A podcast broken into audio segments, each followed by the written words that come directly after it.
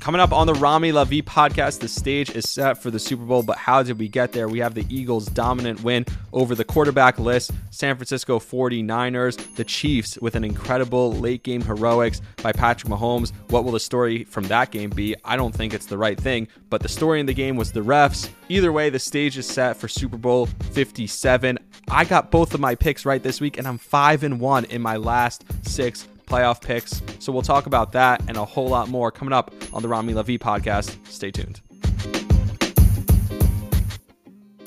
Another day is here and you're ready for it. What to wear? Check. Breakfast, lunch, and dinner? Check.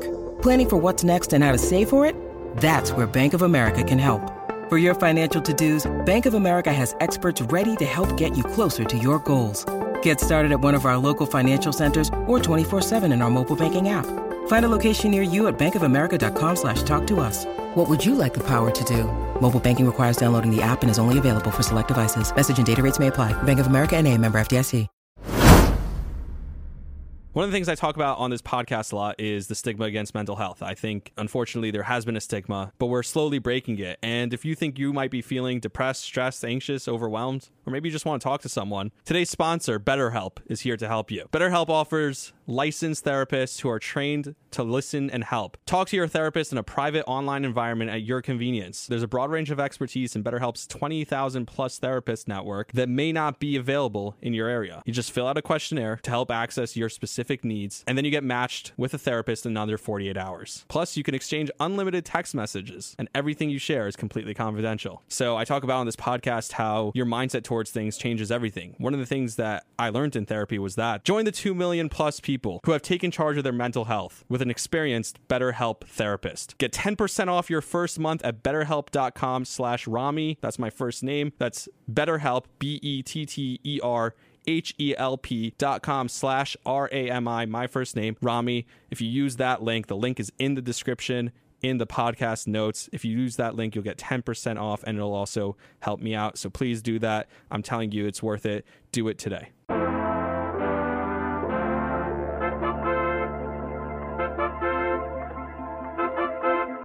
Welcome back to the Rami Lavi podcast, episode 132, and the Super Bowl is set. We saw some really interesting football, and I thought what was an incredible performance and was going to lead to a long, long battle back and forth between two great quarterbacks, and really just an incredible performance from an all time great. And when you look at that game on Sunday night between the Chiefs and the Bengals, I was saying it all week. I picked Patrick Mahomes because I didn't want to pick against him, because I couldn't rule him out, because the cockiness of the Chiefs or of the Bengals actually going into the Chiefs Stadium and the Chiefs feeling like an underdog at home with the greatest quarterback that I have ever seen. And that is Patrick Mahomes. And yes, Tom Brady is the greatest quarterback I've ever seen because I saw most of Tom Brady's career, almost his entire career. But I've never seen a start like this from a guy who's so talented, can do so much, and then on top of it all is a winner. He now, in the last five years, he's been in the AFC Championship game every single year. He wins three of them, and the two he loses are in overtime. And I think this most recent one is the most impressive one because, like I said last week, this was the most important game of his career, and that's not an understatement. I think this was the most important game. It was the first time he had a game that it felt like this is must win for him. This is a legacy game for him. This is the entire league is on Joe Burrow and the Bengals. Everyone, he's the new shiny toy. He's the new great quarterback. He's the winner. I said it. I love Joe Burrow and we'll get to that a little bit later. I hated rooting against and betting against Joe Burrow in this game. It was awful because Joe Burrow is great, and congrats to the Bengals on an awesome season because they're going to be back in this position. They're an awesome team. Um, but Patrick Mahomes is special. Patrick Mahomes had his most incredible game of his career, in my opinion, in the game that he needed most, in the game that was most important to him and his legacy to this point in his career, and I'm sure there'll be more down the road. He came through with an incredible performance, and on the play that he needed most, he made a play that clearly he was not very capable of making a play that he didn't want to make the entire game that he held in the vault till he absolutely absolutely needed to and then when he did he made that play and it was incredible and it's what the great ones do and yet the story from this game is not going to be that it's going to be the refs and that's what's going to be talked about coming out of this game and it's a shame because I don't think the refs made a huge difference in this game.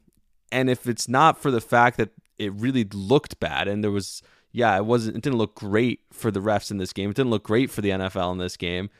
But it was really more the optics of it and not actually what happened.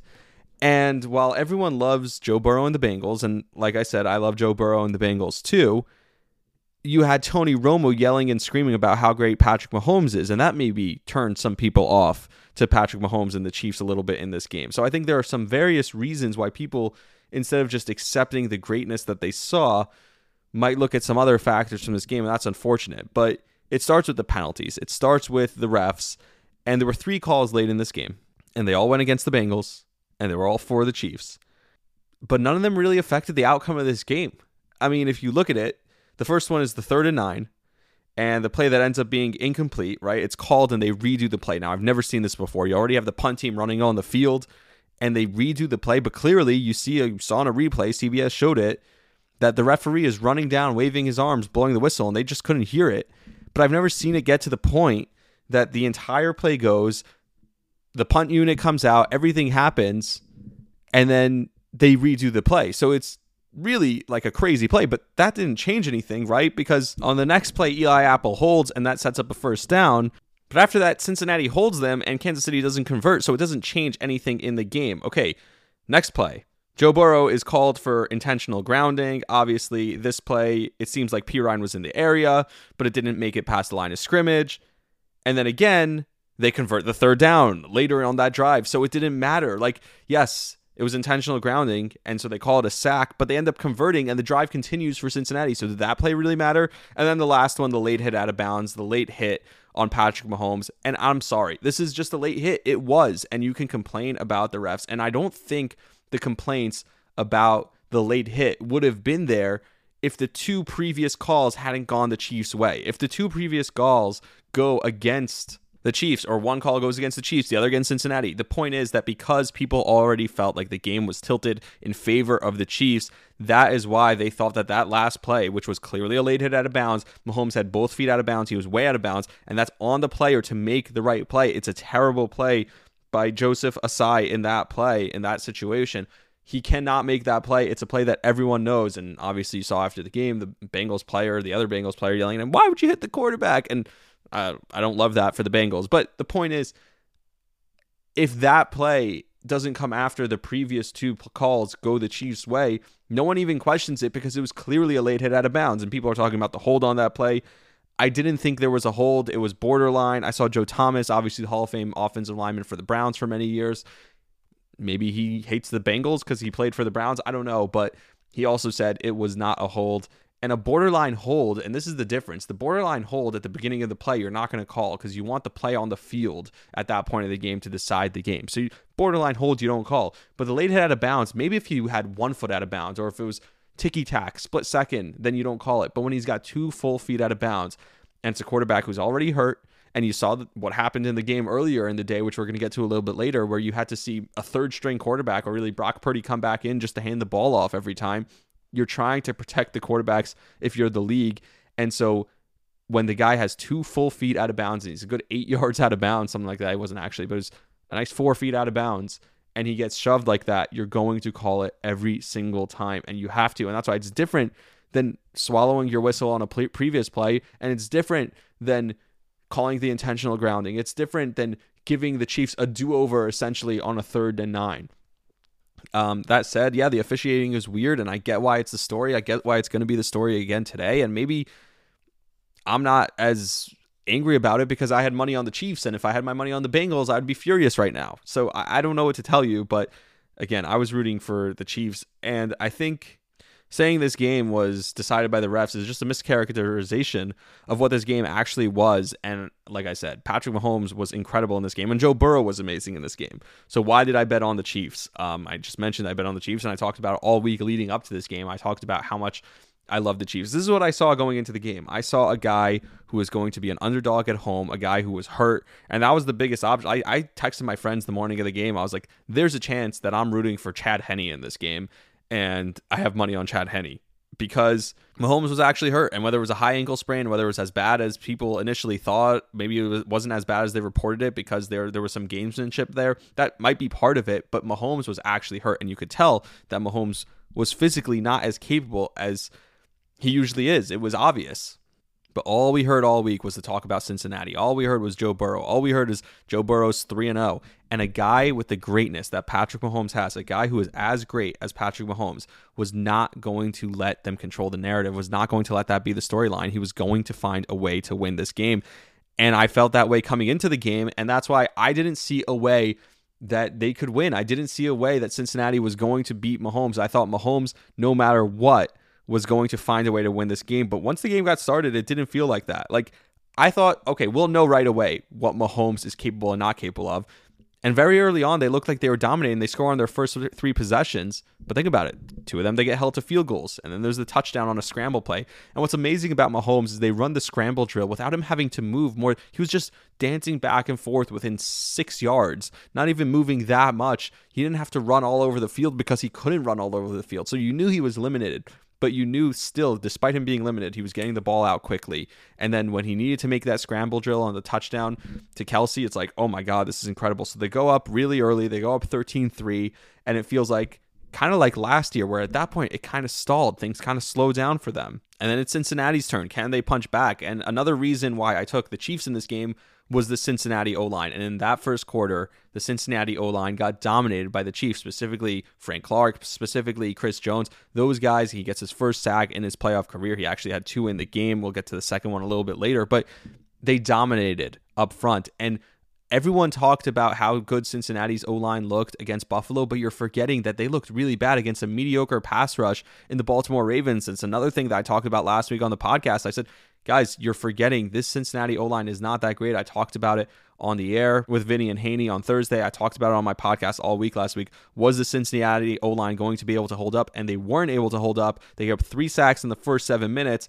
But then all of a sudden, after Cincinnati holds the Chiefs to field goals instead of touchdowns, Joe Burrow starts making magic of his own. He took a page out of the Mahomes playbook and he's like, I'm just going to get rid of the ball really quickly. And he starts get, getting rid of the ball as quickly as he can. And as you're watching this game, you knew Cincinnati was never out of this game. And as you go to the end of the half, it feels exactly like the end of the half last year, where the Chiefs are a little bit too aggressive. They know they're getting the ball first. They're a little bit too aggressive at the end of the half. Cincinnati gets the ball back, and they're about to score at the end of the half. And then Chris Jones makes another huge play to stop them from scoring, and they end up having to kick a field goal, so they still score. And then I'm like, okay, so Kansas City gets the ball coming out of the half. They have to score. But it was the same thing. They go three and out coming out of the second half. So it was really similar. It was eerily similar to last year, where all of a sudden it felt like the Chiefs messed up at the end of the first half and couldn't capitalize at the beginning of the second half. And the Bengals are the team capitalizing. And at that point, when the Bengals come down and they score, I'm like, and this game, this Bengals are going to find a way to win this game. And that's truly what I felt in the moment. This is why I said it sucks betting against Cincinnati. And uh, that's why at halftime also, when you watch the game, I don't know if you watch the halftime show on CBS, they're like, oh, the Bengals are right in this. This, this is exactly where they want him. This reminds us of last year. And it's funny because a team that's down seven points to the greatest quarterback that we've seen in the last five years, the guy who's been here five years in a row, and Patrick Mahomes, and yet we're still saying that the Bengals are right in this game, the Bengals are in a perfect position. That is why I felt so good about Patrick Mahomes going into this game. Only at that point, I didn't feel as good. I thought the CBS crew got it right. I thought the CBS crew was saying that they really trust Joe Burrow in this spot. And I agreed with them in the moment because of how limited Patrick Mahomes looked and how good Joe Burrow looked at the end of the first half. By the way, sidebar, just because I'm looking through my game notes, this is something that I wrote in the second half. They did it again where we didn't know what happened because they ran to a commercial break. So it was on the reach for the first down. I was it, Marquez Valdes-Scantling, who like reached out for the first down. It was on the second touchdown drive for the Chiefs. After it's tied at 13, an incredible catch, obviously by Higgins. It's tied at 13, and then on the second touchdown drive for the Chiefs, when Valdes-Scantling reaches for the first down, um, just an idiotic play. Can you imagine if it would have happened again for the Bengals that they get a guy reaching for the first down and they just whack the ball out just like they did against Tyler Huntley? But this time he reaches for it. It goes to official review. And of course, we go to commercial break, so we have no idea. And then we come back from commercial break and they're already lining up for the next play because they need to squeeze every commercial break possible. Ryan Russell talks about it on his podcast all the time. Um, kind of weird that they would do it again. But then Patrick Mahomes, the touchdown was incredible I mean, this is exactly what you talk about. I talked about him scrambling and moving back and forth in the pocket on the Kelce touchdown. Well, this play, they run a wheel route along the sideline with Kelce. He takes two guys with him, and then they ran Mahomes kind of steps up in the pocket, looks like he's going to run. The safety for a split second starts to come down, starts to come down from his high safety spot in the middle of the field towards Patrick Mahomes because he sees him stepping up. And then Mahomes just zips it right by him. The safety can't get back. The receiver's wide open in the end zone for a touchdown. Just an incredible play. And Mahomes was special all game. Like he had no re- receivers in this game. That's another storyline where Juju goes down. And I forget, I think Mecole Hardman also went down. You have Skyy Moore running routes out there. They couldn't even get separation. And we'll get to that a little bit later. But they couldn't get separation in this game. And that's how special Patrick Mahomes was with no receivers. I don't even know where Clyde Edwards Helaire is. He must be hurt because wouldn't you like to at least have Pacheco maybe as a receiver and a Helaire in the backfield? Like there must be something else you can do. But they had nobody. Um, but then Patrick Mahomes gets the ball back, and it felt like Patrick Mahomes was going to go up 20 to 13. It felt like he was just going to go down and score, and that was going to be it and end the game. Instead, he fumbles just a, a weird play that you don't expect to happen with Patrick Mahomes. They come down on fourth and six, by the way, and I talked about this all the time. Fourth and six for the Bengals. The game's on the line, and they threw it to Ja'Marr Chase in double coverage, and he went up and made a play. And before that play, I said, you have to throw it to Ja'Marr Chase here. And the reason you throw it to Ja'Marr Chase is we talked about this with Minnesota when they had the game against the Giants and the whole second half, Justin Jefferson is double and triple covered on every play. And I was like, just force it to Justin Jefferson. He's the greatest receiver, one of the best receivers in the league. These receivers are so special, and you go and you let them make a play. Joe Burrow is a great quarterback. He trusts his receiver to go make a play. He throws a perfect pass in double coverage, a ball where that only Ja'Marr Chase can go up and make that play. He makes that play. Um, and a few times we saw this multiple times where just, Joe Burrow had the ability to run the ball. Joe Burrow had the ability to scramble. He converted a couple third downs. And this is the part of the game where I'm like, I can't believe I'm betting against Joe Burrow because he comes down, they score the touchdown, they tie the game. Just unbelievable. But then you think, okay, Kansas City gets the ball back. They're going to go on a drive here. And they go on a drive, and Cincinnati declines the penalty on fourth down. This was really weird from Andy Reid. Andy Reid decides to give the ball back to Cincinnati. I didn't understand that at all. They don't score. They're about the 40 something yard line. Like they could kick a long 52 yard field goal. I guess you give them a short field at that point, but instead they decide to pin them deep. Maybe go for it on fourth down, but you saw Andy Reid. That was a weird punt from him. I thought the Chiefs, at that point, I thought the Chiefs were just not going to get the ball back for the rest of the game. I thought Cincinnati would go down, kick the field goal, and win the game. Instead, Cincinnati, again, another play by Chris Jones, gets the ball back to Mahomes. And then Mahomes, he's got time to, to go work. He's got time to go down the field. And of course, that's when the late hit happens. But before the late hit happens, we talked about it already on the podcast, but Joe Burrow, the difference between Joe Burrow and Patrick Mahomes in this game was Joe Burrow's ability to run. Patrick Mahomes could not run. We saw multiple times where Patrick Mahomes looked like he started to want to take off and then just couldn't do it. He started to want to scramble, and we know he scrambles a lot more times in the playoffs. He gains a lot more yards in the playoffs. In this game, they're double teaming Kelce all the other receivers can't get open because they're just not good receivers. What he was left with at that point in the game, missing two of his top three receivers. At this point, you're thinking, wow, he could really use Tyreek Hill out there. He doesn't have him. And Patrick Mahomes knows I'm going to need one play with my legs. I'm going to need to make a play. And he willed himself to run and reach that sideline. He didn't want to run any more than he did, which is why it was so crazy that the, he was clearly running out of bounds, which is why it's so crazy that he gets pushed over there and that's the definition of greatness. That's when he needed it most. He went out and he made the biggest play of the day. He ran something he couldn't do all day, something he clearly was physically limited, and he went beyond his physical capabilities and made an incredible magical play. And that's what great players do. And so while Joe Burrow has been awesome and Joe Burrow has been the winner to this point in his career, Joe Burrow has had the benefit of a Mahomes collapse last year in the AFC Championship game, a crazy Sam Hubbard play in the game against Baltimore, all these different things that feel like happen and always find a way to go Mahomes or go Burrow's way to this point in his career. And it's why he's going to be back and he's going to be a winner and he's going to be incredible. He's only going to get better because he improved from last year to this year. And so Bengals fans shouldn't hold their heads or hang their heads. They should be happy. They should be excited. And I love Joe Burrow, and I may never bet against him again in my life because that was an awful experience having to bet against a guy who I love that much, who I think is really that good and that much of a winner. All that said, it came down to one simple thing and the fact that Patrick Mahomes needed this game more. All week, that's what we talked about all week. what we said over and over was that Patrick Mahomes needed this game, and Patrick Mahomes was magic, and he was going to find a way to win this game. Now he's gone to five straight title games. He's won three of them, and the only two title games he's lost were in overtime losses last year against the Bengals and against Tom Brady, with obviously the Dee Ford offsides and everything that happened in that game. And now he gets to go to the playoffs. And it almost sucks that Tony Romo was so early and often he was already getting on Patrick Mahomes and how much he loves him and how great he is. If if Tony Romo had slowed down a little bit and he wasn't as crazy with the love fest with Patrick Mahomes so early in the game, then I think people would have reacted differently. But people are almost annoyed by Mahomes because of the way Tony Romo reacted to him. But at the same time, Tony Tony is right. Like, but going from the moment the game started, he's like, "Oh, this is the flu game. Oh, this is this. This is Patrick Willis," and whatever he was saying, all these different things that he was saying.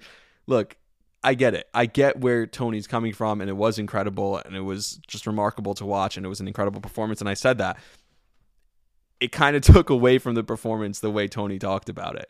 But at the same time, I think that can't get lost. We talk about the refs, we talk about Tony, we talk about Burrow, we talk about all these different things. We talk about the play, the late hit out of bounds at the end of the game. You can talk about all that, but at the end of the day, it was one of the most gutsy performances by one of the greatest players of our generation. And I always talk about this appreciate the greatness when you see it, appreciate the greatness of Patrick Mahomes who knows? Maybe the Super Bowl comes down to him being limited and he ends up losing because who knows how healthy he is in two weeks from now.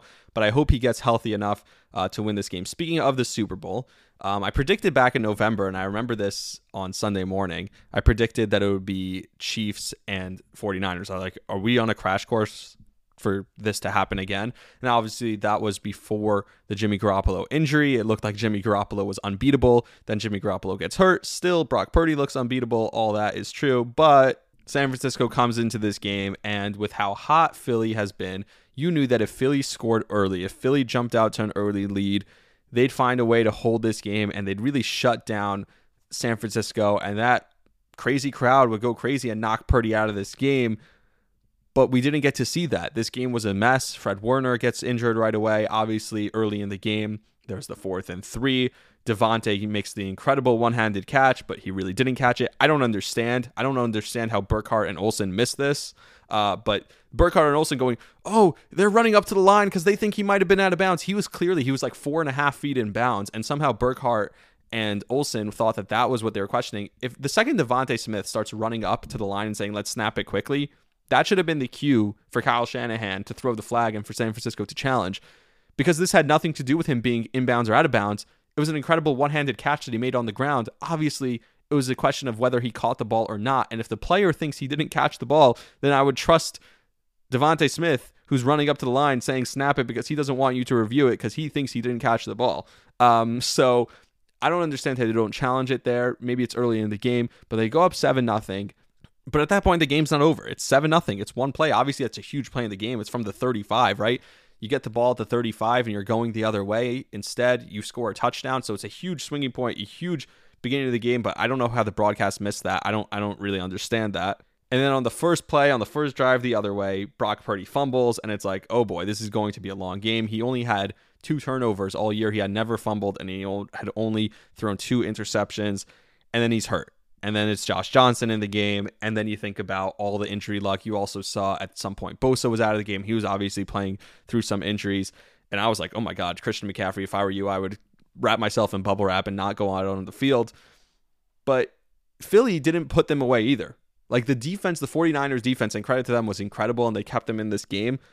But Jalen Hurts overthrows AJ Brown. That would have made it 14 nothing. He was wide open on a deep ball. Like till the end of the first half that was incredibly foobarred by the 49ers. Until that point, it felt like San Francisco was right there. Christian McCaffrey scores that ties the game, right? It's 7 7 at this point. And then they score a touchdown late to make it 14 7. And San Francisco gets the ball back. And instead of just handing it off a couple times and going to halftime in a one score game. They get aggressive. They start throwing with their backup quarterback, with Josh Johnson, who then also gets hurt. He gets hit hard and is sacked. And then at that point, after just mind numbing decision to decide to throw the ball inside two minutes and be aggressive, Philly gets the touchdown.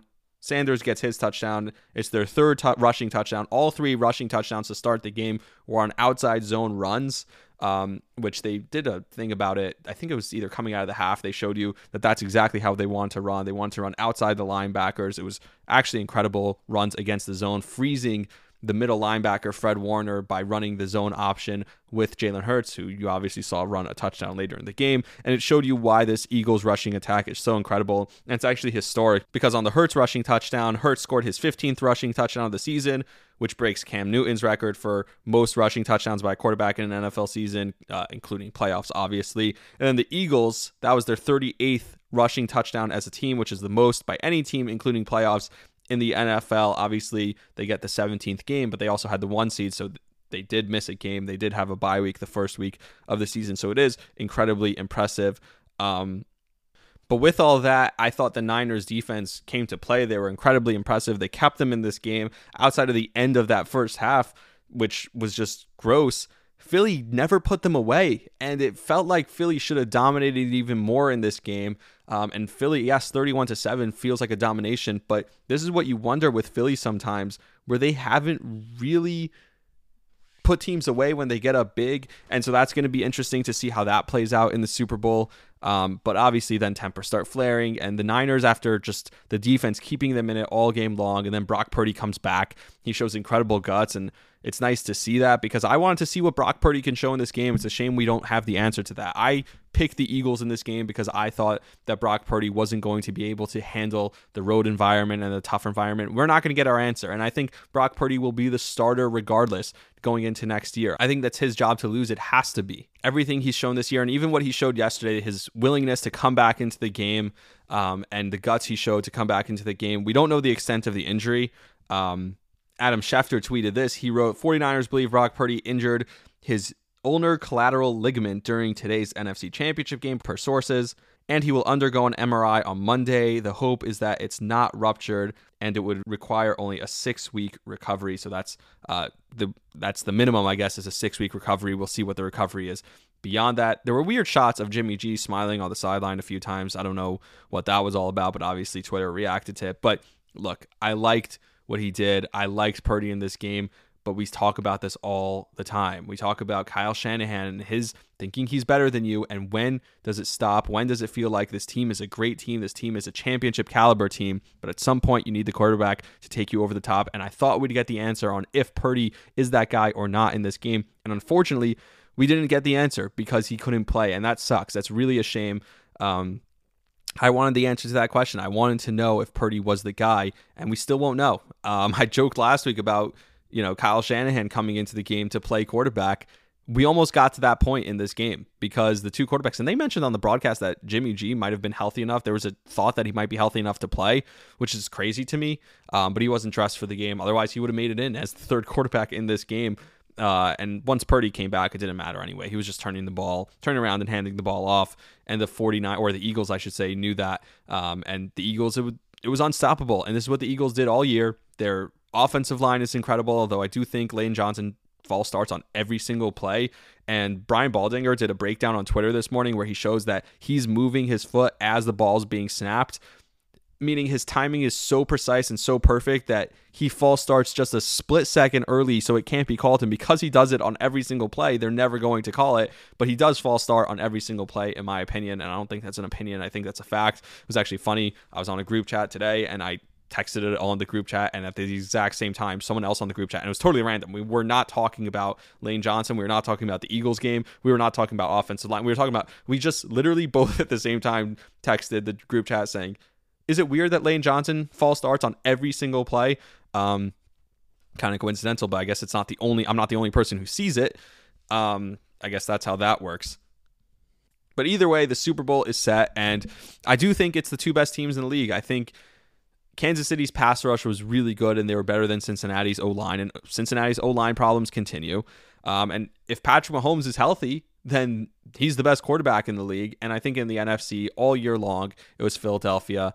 And now we have the Super Bowl. So is Philadelphia going to roll and continue to roll like they've done to every single team throughout this entire season? And it felt like every team they faced, there's been an excuse, right? The Giants aren't that good, quote unquote, right? They beat a team in the NFC Championship game that's without a quarterback. In Brock Purdy, he, they had no one. They had both quarterbacks were injured. So that wasn't that great. What have the Eagles done that was so impressive this year? But what was so impressive is how dominant they were no matter who they played. And you can only blame play the people on your schedule. So maybe they get another crack at a quarterback who's not fully healthy. And it's just another thing that continues to go this way for the Eagles and go their way and just they dominate and they win the Super Bowl also. Or maybe it finally turns. Maybe it's Patrick Mahomes' turn. But the Eagles, with Jalen Hurts and the MVP season he had, with the offensive line and defensive line, how good they are and how good their corners were. I was so impressed by their corners in that game. I know they're going up against a backup, third string, fourth string quarterback, but at the same time, they were so impressive in that game. Their corners, their linebackers, their defense is really impressive. And so we'll see.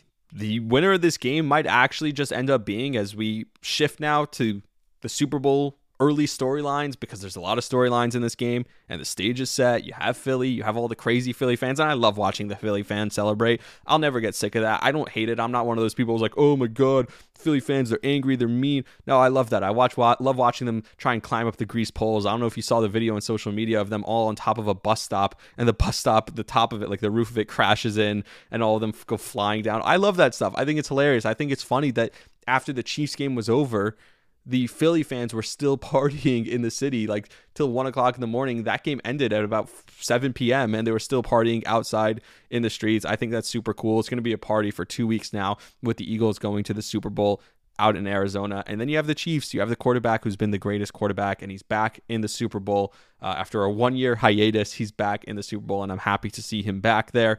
Um, but the storylines, like I said, does the healthier quarterback win this game? We know that Jalen Hurts had some health issues going into this game, but he looked completely healthy over the last two games. Obviously, he had the injury late in the season. He has another week to recover, the week off. Patrick Mahomes now has the week off. I doubt Mahomes will be 100%, but we saw how incredible he was. He was the number one quarterback in the NFL this year from inside the pocket, throwing the ball from inside the pocket. He led the league in touchdown passes from inside the pocket as well this year. What he can do inside the pocket is still so incredible. And we saw when he needed to make a play most, he made it. And so in the Super Bowl, I don't doubt that he'll be able. Look, think about it. The three touchdowns or the three biggest plays of the day were the touchdown where he's kind of scrambling back and forth to Kelce and throws it to Kelce on that scramble play, but he didn't really scramble. I say quote unquote scrambled.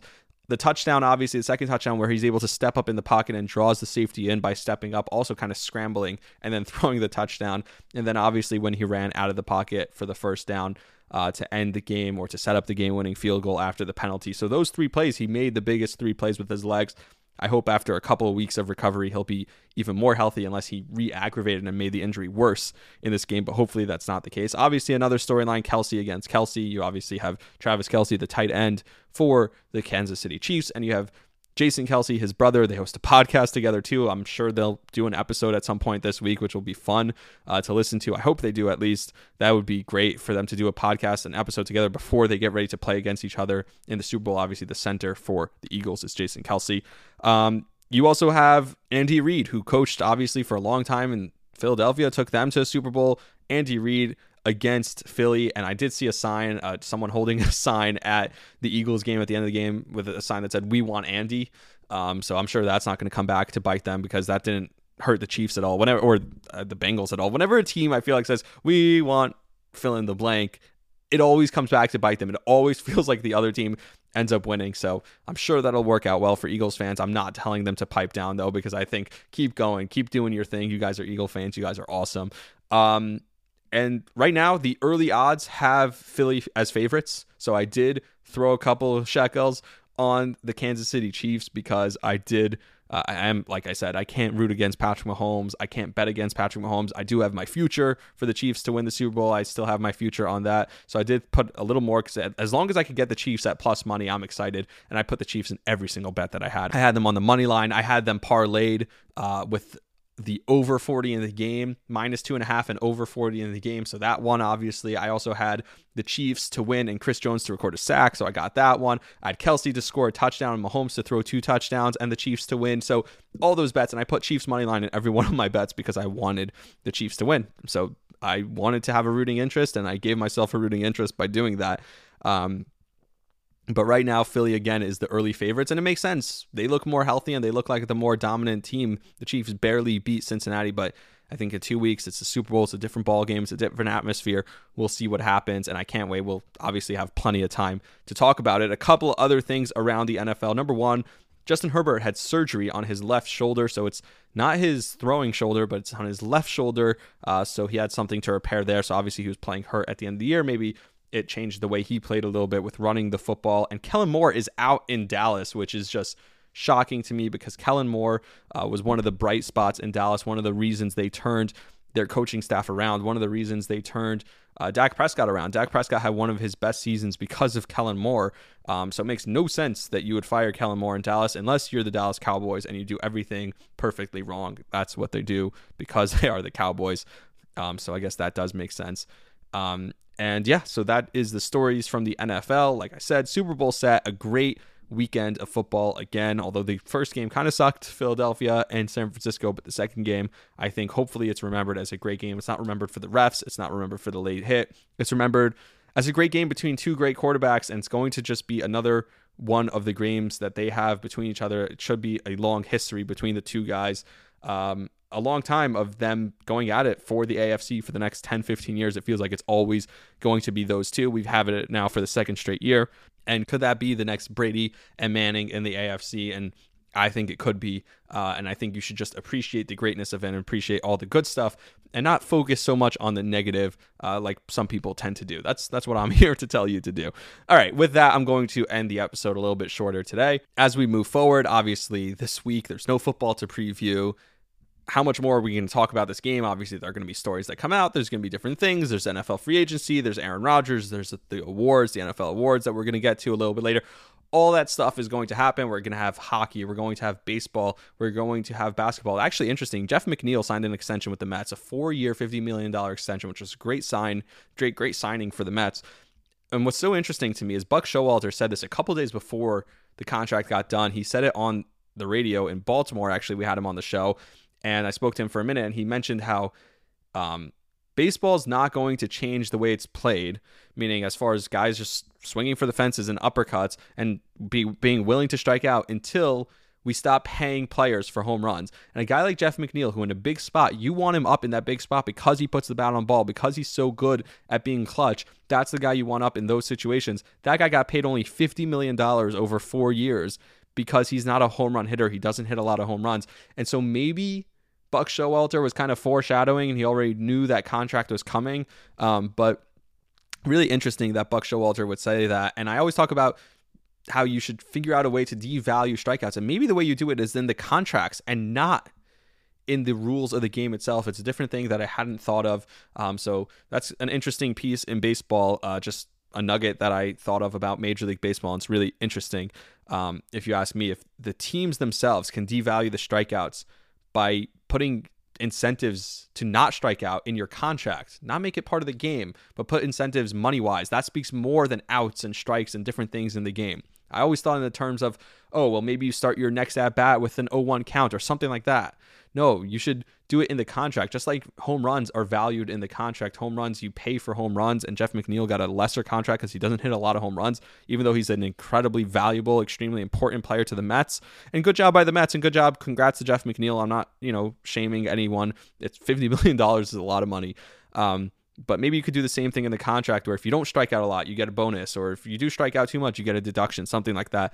That would, maybe that's an interesting thing uh, for baseball. Obviously, we'll talk hockey. We'll talk Knicks basketball and basketball in general because there's a lot to talk about there. The Knicks had a great win. The last time I spoke to you was before the Knicks game against uh, Boston, the best win of the season for the Knicks by far, and then they lose one of the worst losses of the season as Kyrie Irving just goes off against them in the fourth quarter uh, in Brooklyn. So not great, but we'll talk Knicks, we'll talk basketball, we'll talk a lot more. There'll be football topics, I'm sure and everything else. We'll talk about life. We'll talk about everything you want to talk about. Obviously, there's a voicemail. It's still in, the link is still in the description of every episode. There's a voicemail link, a link to leave me a voicemail, and then we can talk about whatever. If you bring up a topic, I'll talk about it, and everything else, all that and a whole lot more later this week. Until then, thank you all for listening. Thank you to the great sponsors. Go support them, support me. Please share this podcast if you like it. I appreciate that as always. And until next time, see ya. You were the best nights of my life. You got the light that always shines. I miss the way that you move and the way I get high when you take me to your heights, like I'm standing in the sky.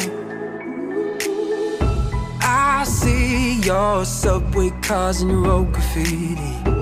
I breathe your air when I land in another city. I'll be that one that's got you printed on my bones. Yeah, you're all I know. Everywhere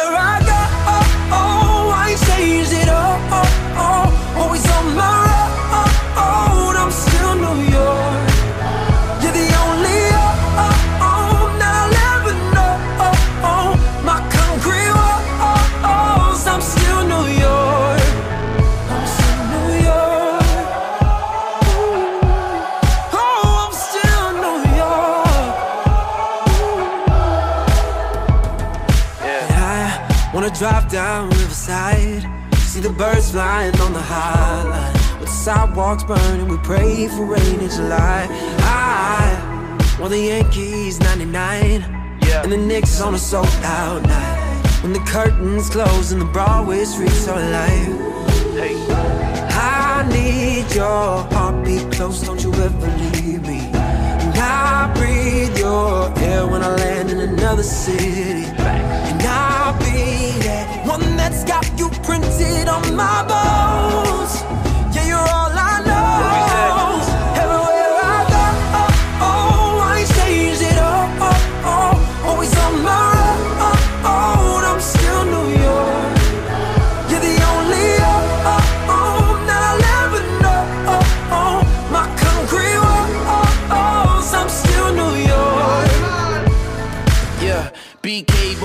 raised, I was God sent. I used to hit them courts out in prospect. Take them long walks on my time spent. Just a kid with that empire state of mindset.